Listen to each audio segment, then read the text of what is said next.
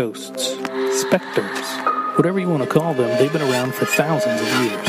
Apparently, she died from a tooth infection in one of the upstairs rooms in the house. As have the locations they haunt. History of a Haunting podcast tells you all about these famous, infamous, and almost famous locations, and why they became terrifying places to visit. Grab a glass of wine and settle in with your hosts, Archie I mean, that was definitely the wrong thing to do. And Carrie. Nobody asked for it, Carrie. Nobody fucking asked for it, but hey, my podcast, and I'll say what I fucking want. Two people just winging it in life and this podcast. So enjoy this week's episode of History of a Haunting.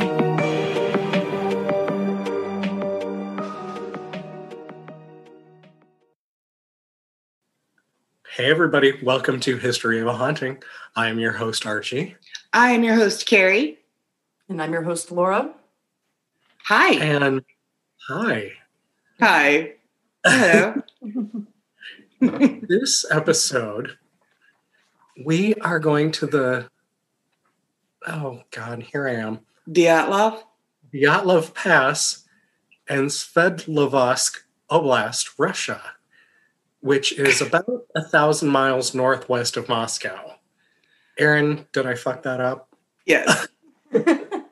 and Awesome. Thousand percent. yeah, Russia is a is a new country of listeners in the last couple of months, and uh, we would like to say thank you for listening. We appreciate you, and uh, goodbye. We Because are so sorry for how bad these three white Americans are about to abuse your language repeatedly and over and over. yeah, they're about to bounce the fuck out right now. Um, so yeah, uh, we will certainly give it our, our very best effort, but we are going to do a preemptive apology all around. Um, before we get to the story of this crazy, crazy. Um, uh, uh, I Mr. don't even- Thank you. I was like, what is the word? Uh, see, I don't even know English words, Russia. So there's that. Um, before we get to this mystery, uh, Arch, why don't you go ahead and tell everybody who the Patreon of the week is? Our Patreon of the week is Margaret. Yay! Yes, our new friend. Yes. Margaret. We have been excited to read notes from and look forward to potentially reading her doctorate. Yes. Yes. Her thesis. Yeah. Um, so, Margaret, you are our Patreon of the week, and we welcome you and we love you. We thank you so much for your generosity. And to Margaret, everybody, big standing ovation for Margaret. Yay! Yay.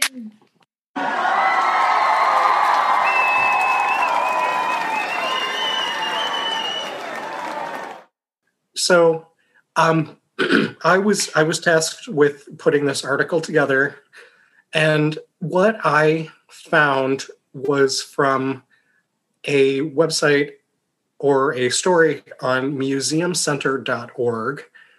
I thought it was I read oh god I read so many stories about this Yeah. that my mind was just warped and blown and twisted around and and I thought this was the best culmination of all of the information. Great. Okay. Now, Arch, you have never heard of this this story, have you? No, I hadn't. Not Laura? a clue. Uh, Laura, did you know about it? Yes, yes. I've Yeah. seen some really cool videos and um, heard some of the theories. And yeah, it's, it's such an interesting story.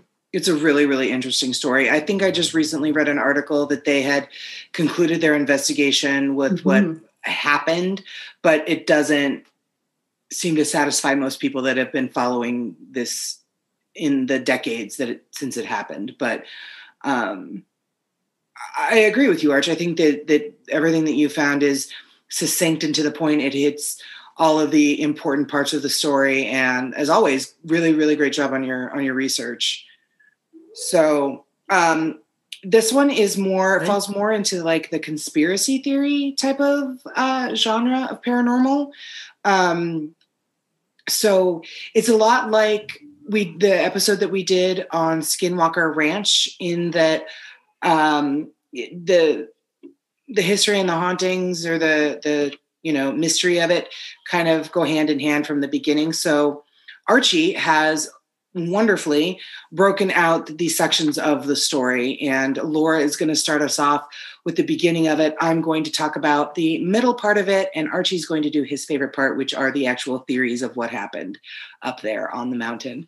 So, to that end, Laura, you are going to kick us off with this insane, insane mystery. It really is. So, all right, we're going to start in January of 1959. 10 hikers, all but one, were students at the Urals Polytechnic Institute in Sverdlovsk. I'm going to go with that pronunciation. I like it. Sverdlovsk. I like it. Sverdlovsk. All right, that sounds good, right? It takes into account all the consonants that I love so much. yes. they began a hike into the Ural Mountains. Um, it was led by Igor Dyatlov. Okay. Igor? Igor? I- Igor, Igor, Russia, hit us up. Let us know. right. So all 10 of the people were experienced hikers. Um, they had planned a three week trip with a return planned for February 12th. One hiker, Yuri Yudin, Yudin, left early in the trip on January 28th due to a flare up of sciatica. Am I saying that right? Sciatica. It's sciatica. Sciatica. Whatever. Shut up. Also, um, this guy, Totally a valid reason to back out of anything. oh yeah, Archie suffered from that. No, no, Oh no. yeah, it's the But I mean, in comparison to the, what he left, he was very lucky. oh oh yeah yeah oh, yeah. so lucky. Yeah. yeah. yeah. We'll stop. so he had made it. All right. Are you good? Yeah. Good. Archie, are, are you done with your poor me and my sciatica problem? like, listen. You just don't know. it may come up again.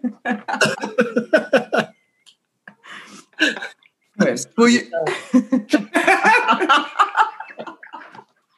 oh, you're killing me. okay.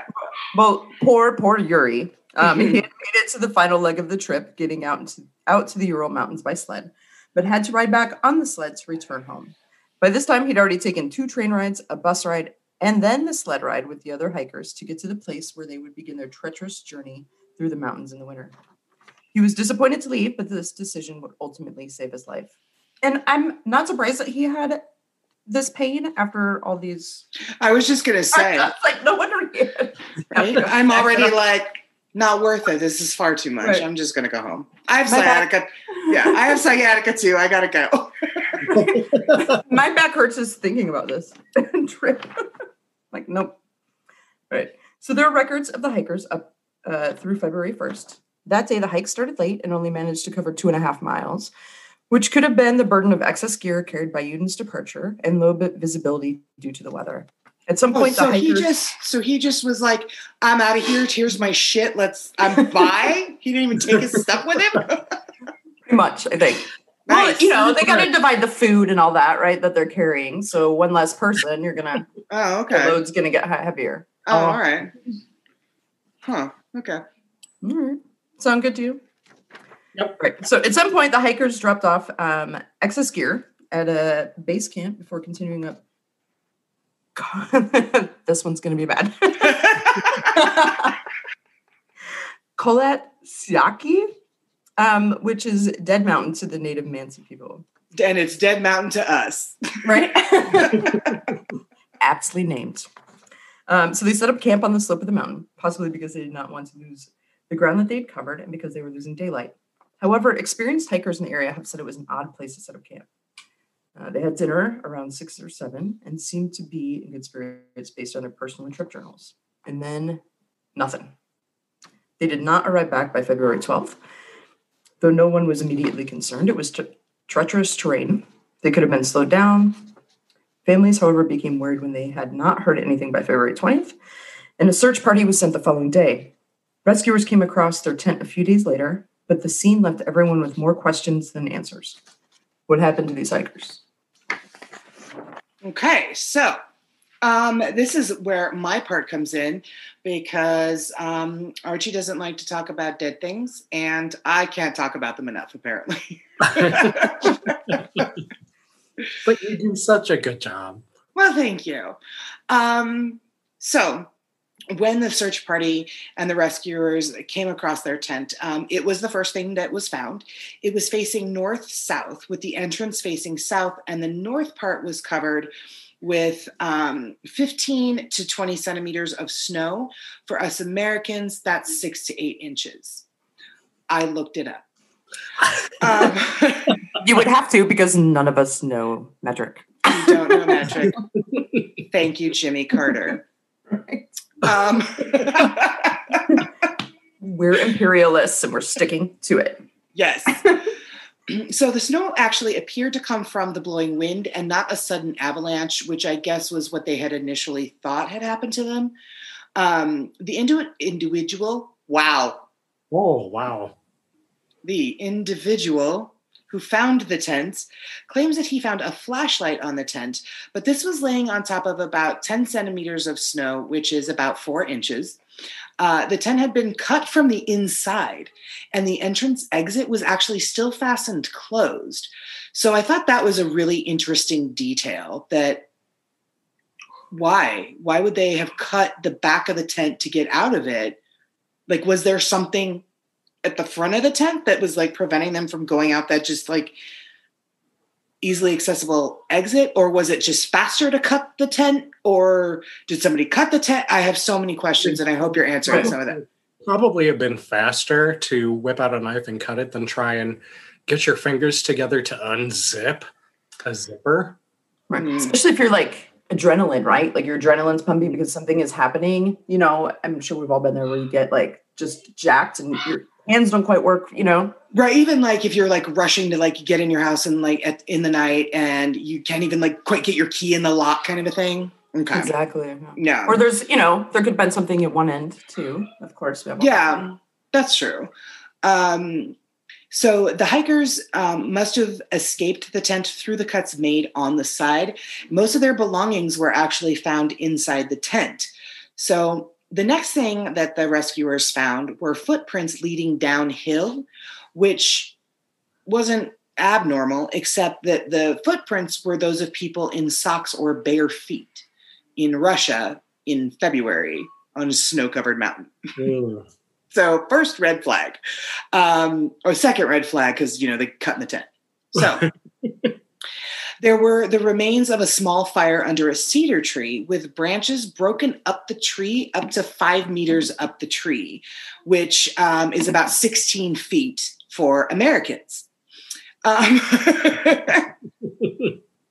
now, the first body was found under the tree, close to the remains of the fire. This body was identified as Doroshenko, and he had burns on his head and one of his feet, minor cuts and bruises, dried blood on his face, and a gray foam substance on his cheeks, which actually indicated a pulmonary edema. And a pulmonary edema is basically excess fluid built up in your lungs. So his cause of death was determined to be hypothermia. Just nearby him was the body of, oh, here we go. Oh, that's a big one. That's a big one. Um, I'm going to go with Krivanashenko. I think that was excellent. Great. Yay. Welcome back, Russian listeners.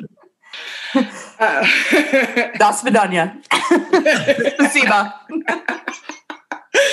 Um, I think she just said something offensive about my mother in Russian, but I'm just going to gloss over that. Um, so he had similar minor cuts and bruises and was missing the tip of his nose. So he had burns on his hands and a chunk of his knuckle was missing. That would later be found in his mouth.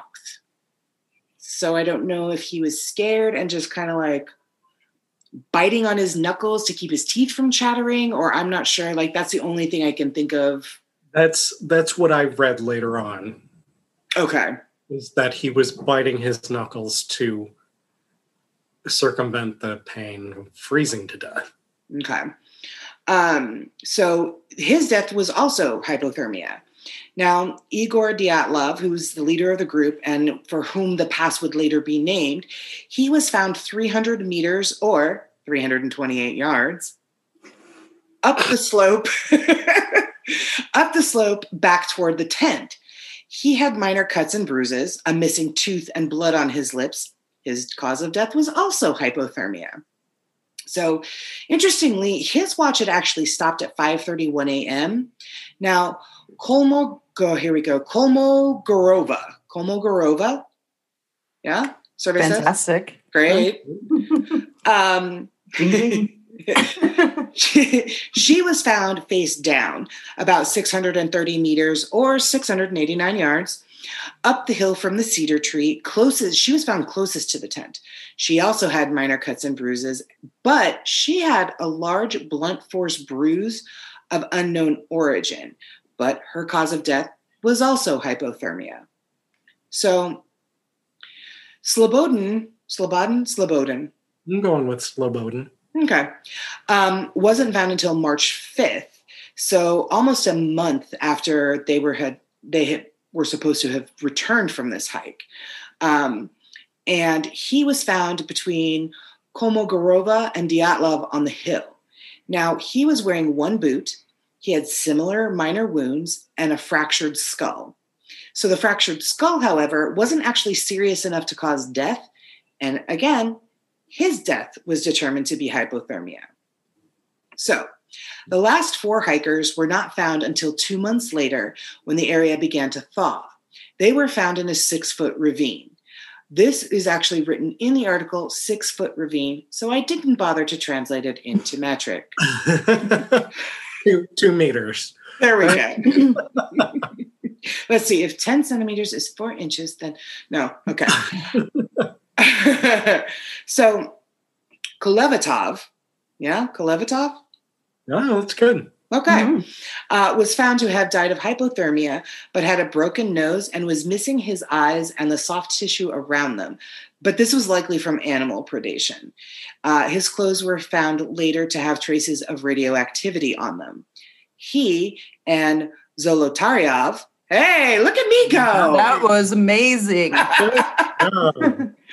Can't say an English word to save my fucking life. But Russian. Ooh, Nostrovia! Amal, you have a calling to learn Russian. Only a language that you can pronounce. Apparently. Aaron also says I do really well with Japanese words as well, so I'm not really sure. but I can't say a, an, or the. right? Um, so, so anyway, he and Zolotaryov, the one non-student member and the most experienced hiker of the group, were embraced like they were trying to preserve body heat. Um, now he died from a crushed chest and had a pen and paper in his hand, but was never able to write his message. Now Thibeaux-Brignolle. That sounds You right. Okay, all right, cool. Uh, was nearby, and um, he died from an impact to his skull. And Dubinina died of a crushing injury to her chest, and her eyes, tongue, and soft tissue were missing. But again, that might have been animal predation. Um, She had blood in her stomach and radioactivity on her clothes, which were found later.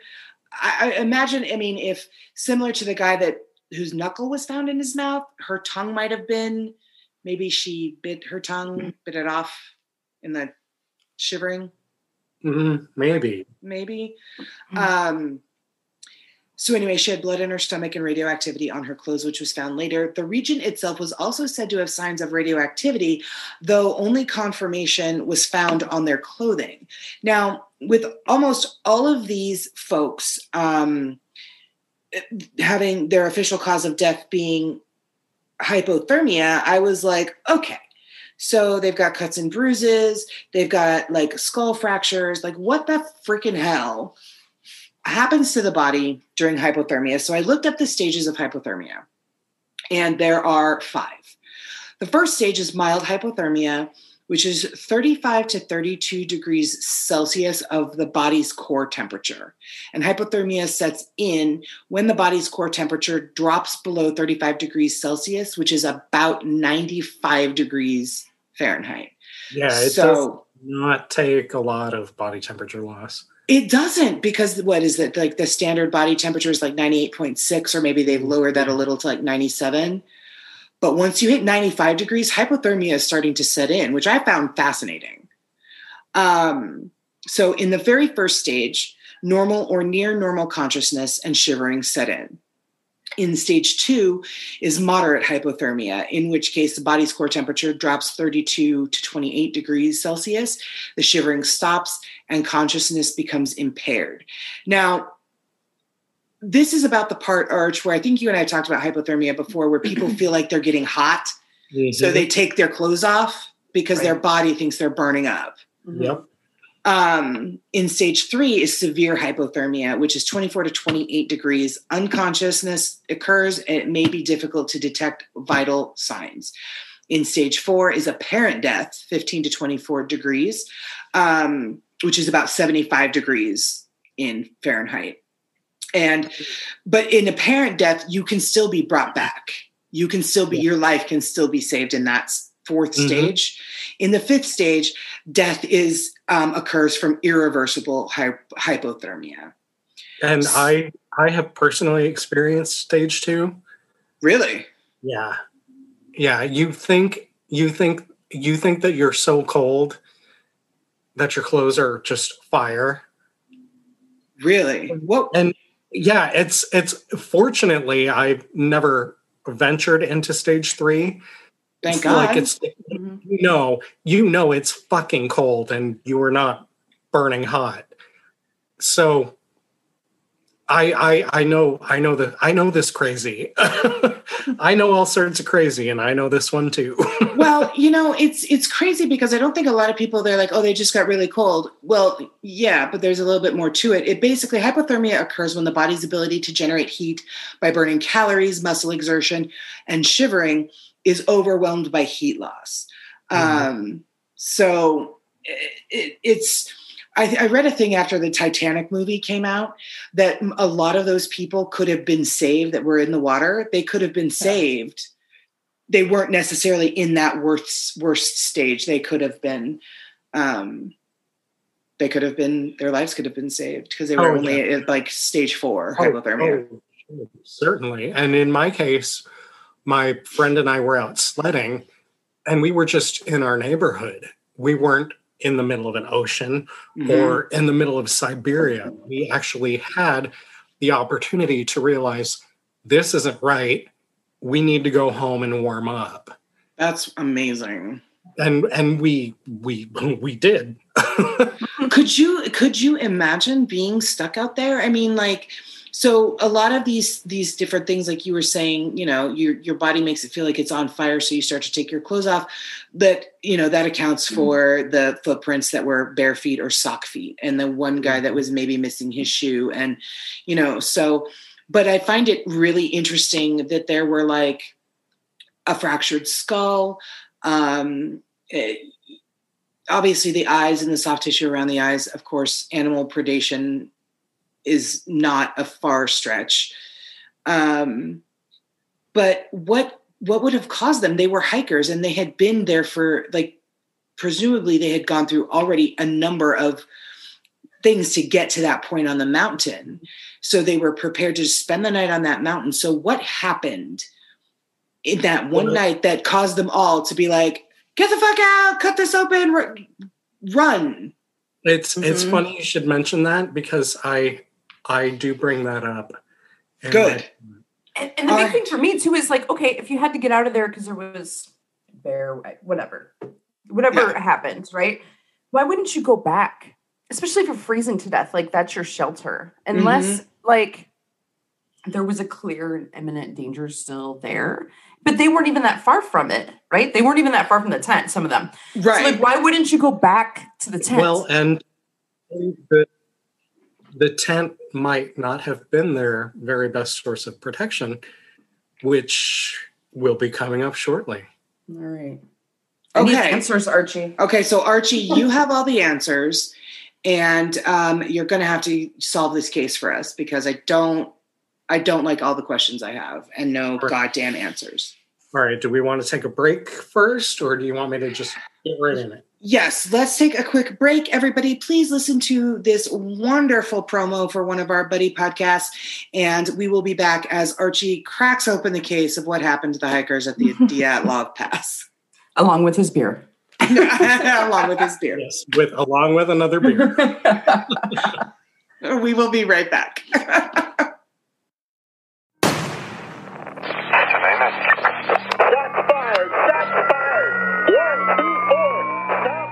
Hey everyone, this is Prash, host of Prash's Murder Map. Pack your passport and jump on a plane, because I'd like to take you on a journey to investigate some of the most heinous, macabre, and enigmatic murders across the globe and throughout history. We'll look at forensics, psychology, and more as we dissect solved and unsolved cases like Australia's Frankston Killer and a murderous family on the American frontier. If you'd like to give my podcast a try, you can find me on all major podcast platforms and YouTube. Hope to see you soon. Okay, guys, we are back, and Archie is going to crack this case wide open for us. Go. All right. So what what happened? As I'm you- going to say it's a Yeti. That's what I vote. wow. No, am I wrong? Am I way Well, I off? mean, I'd, I'd like to get the sentence out, but He's like, bitch, I'm gonna tell you, just shut up. so what happened? Wait, maybe it was a polar. I'm kidding. Oh my god. I can't. This is it's a UFO. Just shout, shout stuff at him the whole time. Somebody farted and smelled so bad in the time that let it open and run out. Oh my god. it was Ted Bundy. Sorry, go. Nazis. You know, I really like day drinking, but now I understand. I understand the necessity now to put up with us. Is that what you're saying? As you can imagine. It was Imhotep. Oh my god. Caesar. It was Caesar. Oh my god. All right, I'm muting myself. I swear. Oh god, can I mute you? It's not working. I can still hear you. Also, no.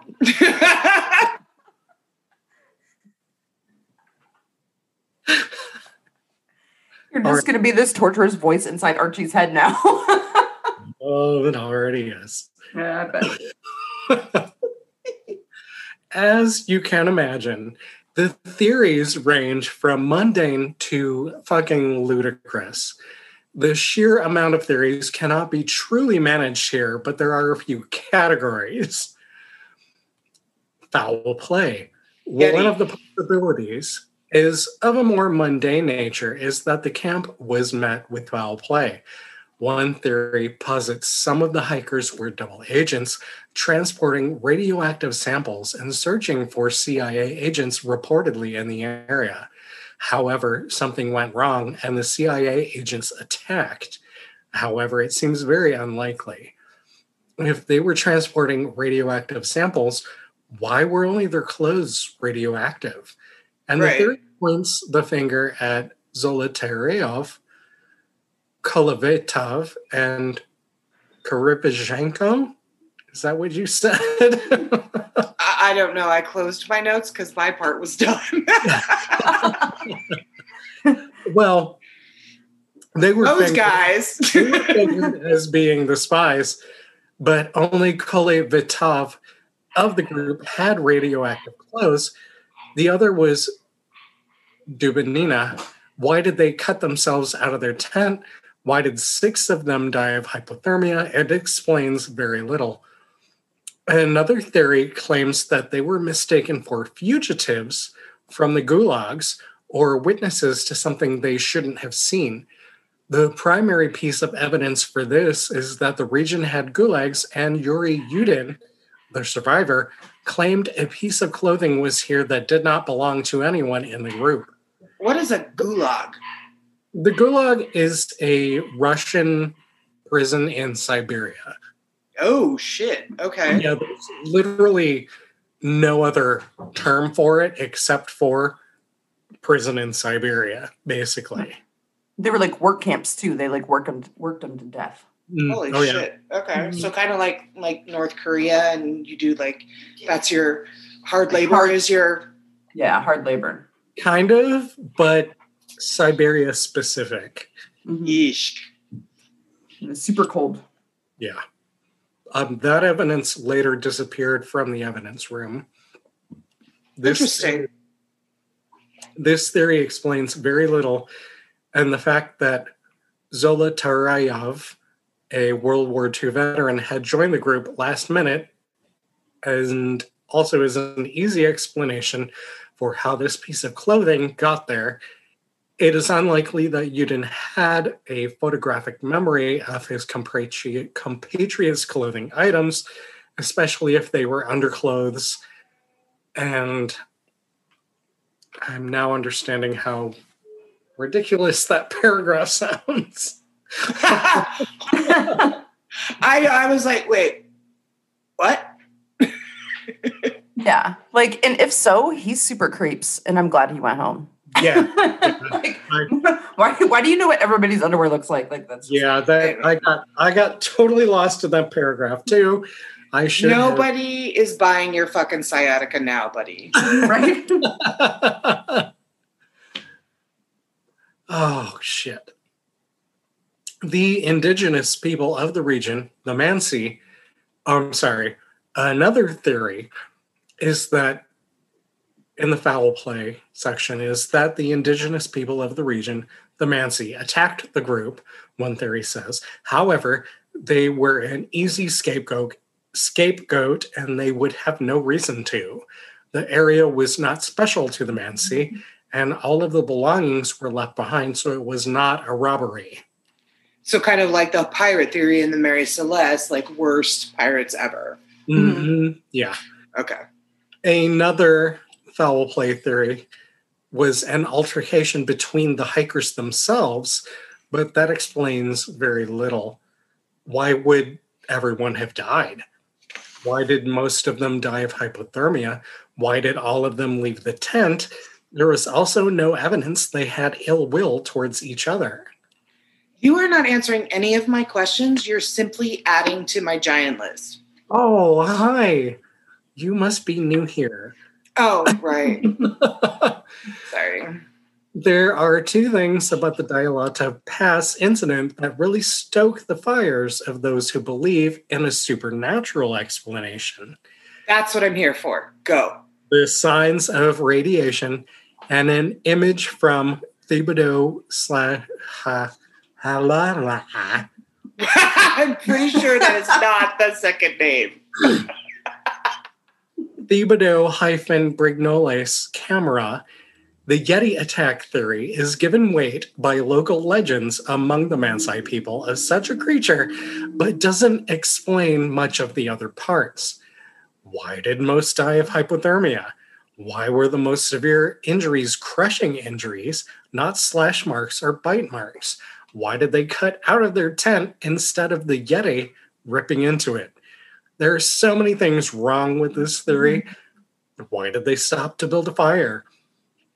As far as UFOs, this one is extremely popular. As it goes, a UFO scared them from their tent and is the cause for the radiation. They still don't understand the explanation of the fire, the broken cedar branches, hypothermia, etc. Part of the intrigue comes from Lev Ivanov, the man in charge of the investigation at the time, making claims in the early 1990s about forest treetops being burned and being forced to take out the pictures Mansi hunters had given of flying spheres. Really? Ivanov was paid for the interview where he gave this information.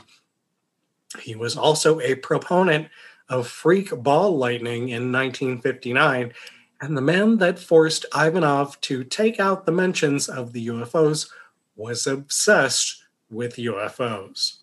I'm sorry. Can we please go back to freak ball lightning? What is that? Oh, ball lightning is is a normal thing. Um, Well, on Well, is it? gruff or we partake we partook in some freak ball lightning. oh yeah. Actually, there's a spot in the United States where ball lightning is sort of common. What It's- is it? Like literally like a ball of lightning? Well, it's in Marfa, Texas, where it's very most common. It's not exactly understood, but that's that's the best explanation we have. So it's a it's a natural occurrence. It's a natural electromagnetic occurrence, but only specific to certain spots in the world. Apparently, I just looked it up because I was like, what?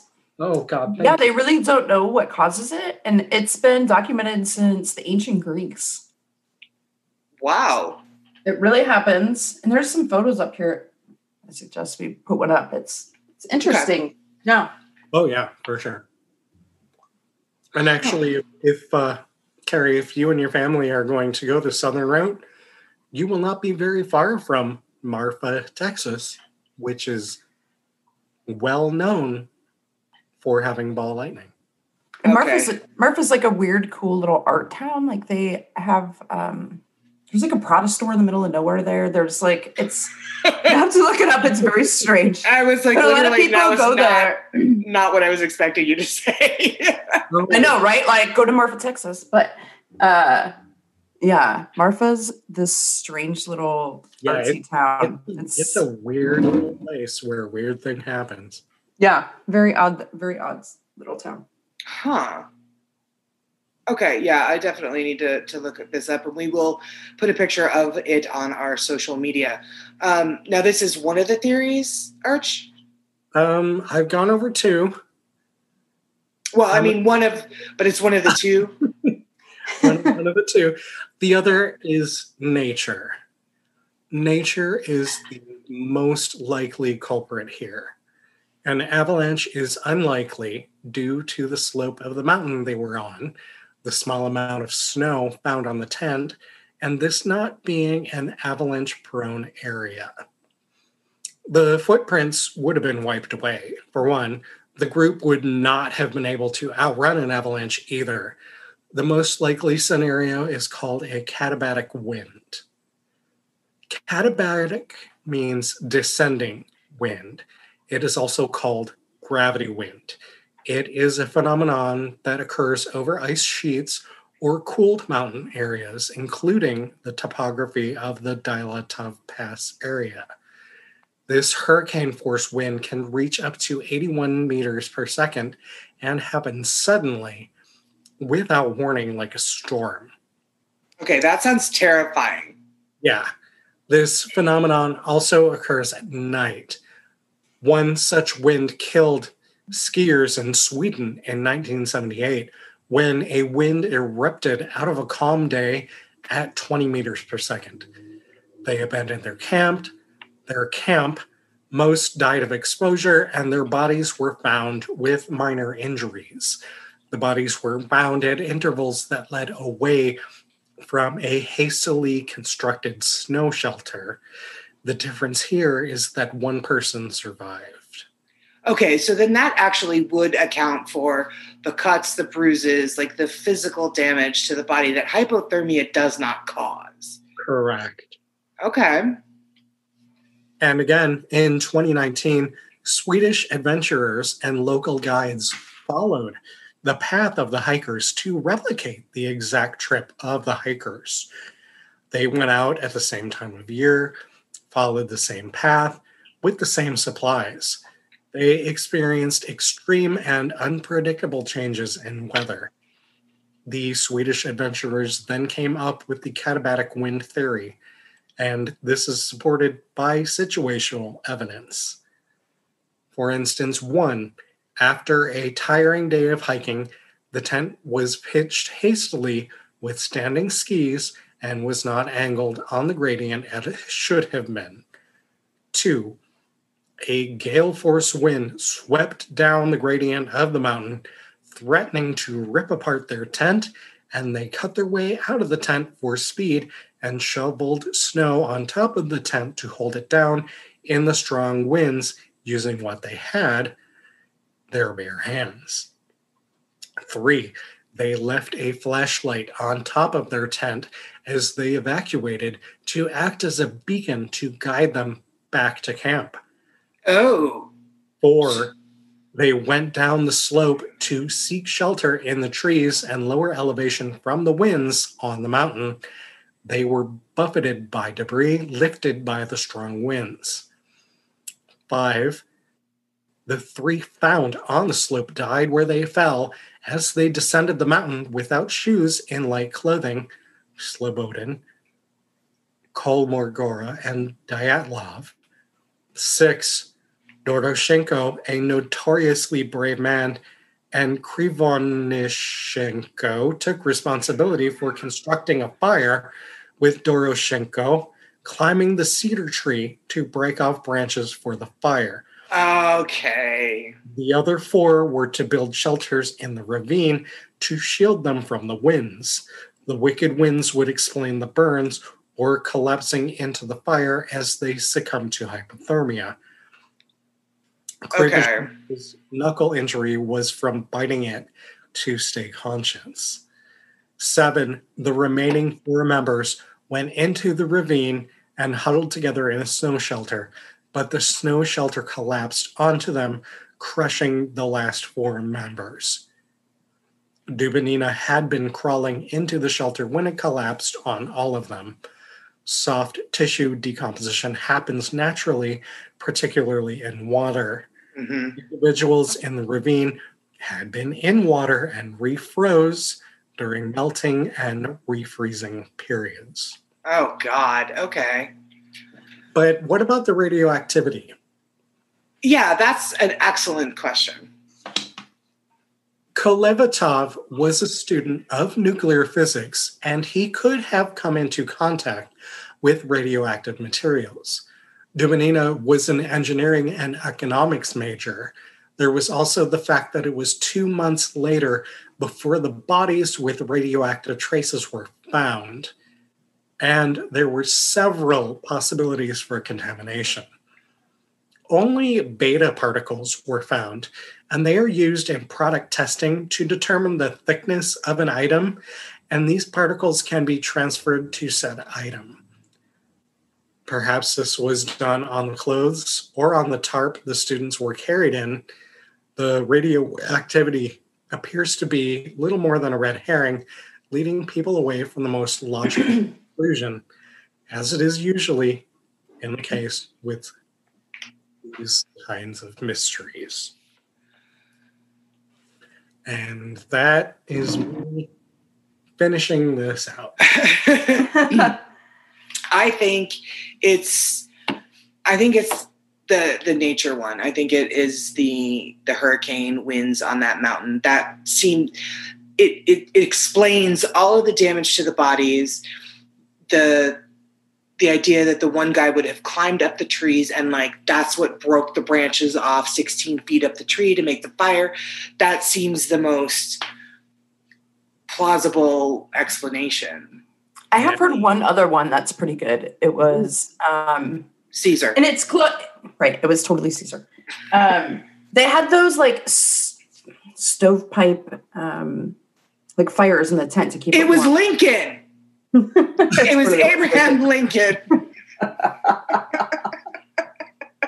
It's the ghost of Dolly Madison. God damn it! God damn it. Everybody followed us. stop eating her dairy stuff. right. Don't touch the rose garden, Melania. right? Um. Okay, shut up. So there's a fire that, and they have the pipe leading out right to let the smoke out. Um, something happens, um, and maybe it was wind or whatever, but the smoke starts filling up the tent. They have to get out quickly. They cut, they go out, um, you know, and then pretty much what happens after that follows along, like the hypothermia, um, the falling down. They, you know, making the fire, all of that kind of all kind of falls in line. And the radioactivity, I did read somewhere that it wasn't even high. It's not like they got some really high radioactive um, Spikes or whatever. Right? Yeah, yeah. Like it was. It's like what was on their clothing is just out of the range of Normal. something normal. Yeah. Yeah. So it's not. Yep. It wasn't like really high. So it's not like you know they were walking around with radioactive isotopes in their pocket. Yeah, nobody was carrying yellow cake uranium in their backpack or anything. Right. Yeah. Yeah. well, and there's even theories that there was some sort of romantic entanglement, that alcohol was involved, and everybody freaked out. I mean, Well, that I buy. Well, the thing is, they they had they had a little container of alcohol, but it was medical grade, Ew. meaning it was to be taken for wounds and things, and that wasn't Mhm. even touched when all of their supplies were found. Yeah. That yeah, I hmm. I like the Abraham Lincoln theory. He was hunting vampires in Russia, As he does. As he does when he's not haunting the White House. Mhm. Um, and then a hurricane blew through Siberia. I I think I tend to think it was yeah the the ball lightning and the Siberian hurricane that seems to just kind of fit the evidence and the trauma to the bodies and and all of that. Yeah, Exactly. nature, nature's a bitch. Mother Nature, man, she will fuck you up. Mm, don't In, fuck in with her. Siberia, like in the mountains inside, like, come on. Like, You were talking about like why why did you go in the first place? seriously. It's cold. Number one, hiking. Number two, Siberia. Number three, you have to carry your own gear. right? Number- Worst vacation ever. Number four, Russians are a different breed. This is They are hard They're very. fuck with them. hmm Mm-hmm. Mother Nature can fuck with them, apparently. Yeah. Like I can't even imagine the the Swedes that decided to take this on after knowing everything that had happened to the original people. They're like, yeah, we're gonna follow this and see what's going on. Like, why? Why would you do that? Like you gotta know. right. No, Gotta there's it one way or another. yeah, yeah. Um, this has always been a really fascinating story. I think um, just simply because there are so many different theories about what happened to them, and um, some of them range from the insane, like Abraham Lincoln Vampire Hunter, to or UFOs. Yeti UFOs. Um, Yeah, I, I Caesar, really like some of the ones I threw in there. right. um, but yeah, it's always been a really, a really interesting story that I think my favorite murder has covered it, and a couple of other podcasts. I think even maybe the last podcast on the left covered it. Um, so it's always been a really, really fascinating story. Um, so I like that we're getting into this conspiracy theory, mystery kind of genre of the paranormal because the paranormal umbrella encompasses so much. It's not just ghosts and and things that go bump in the night. So I'm really excited um, that we're starting to to delve into the conspiracy theory side of things. Um, so to that end, we're going to be doing solely conspiracy theories once a month for our Patreon listeners at the $5 and up donor level. We just released our very first one. And um, every 15th of the month, there's a new conspiracy theory that we're going to be putting out. So join us at patreon.com slash HOAH podcast. And um, that is it for this week's episode. Arch, we have we've got a couple of double recordings, you guys, coming up because I'm getting ready to move. So we're gonna not be recording for a couple of weeks while I trek my whole family across the United States, nowhere near Siberia or any kind of treacherous terrain like that.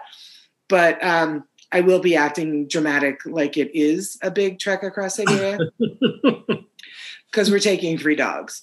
But um, so we are going to be doubling up on episodes and stockpiling some episodes in the bank so that none of you ever miss a single episode. We're still going to be putting out content every Saturday morning, and um, we got some really fun stuff coming up. We're really gonna miss Carrie when she goes to the gulag. Yeah. which is her gulag, which is her move. yes. Hey, we don't we don't talk about that. Shh, we don't say it out loud, but she's not wrong. Yeah. So um, we've got some uh, whole towns that we're going to be covering that are haunted, and um, some pretty cool places here in the United States. I think Arch, I sent you a big list of places to look into that may or may not uh, be wonderfully haunted. Did you? Oh, I I think I printed them, but they've been buried under like 400 emails. Um, Yeah, I'll try and take a look for them. yeah that's fine um we've got we've got plenty of time so anyway guys that's all we have we hope you enjoyed it, this episode of the mystery of the Dyatlov pass or the Dilatov pass or the dynasty crossing whatever you want to call it however you want to say it in your bungled american accent Damn. Yeah. All right. That's all we got, guys. We hope you enjoyed it. We will see you next week with a brand new location. And Archie, Laura, as always, let's tell them they've got to be safe out there because they never know who Or what? is listening. Bye, guys. Bye.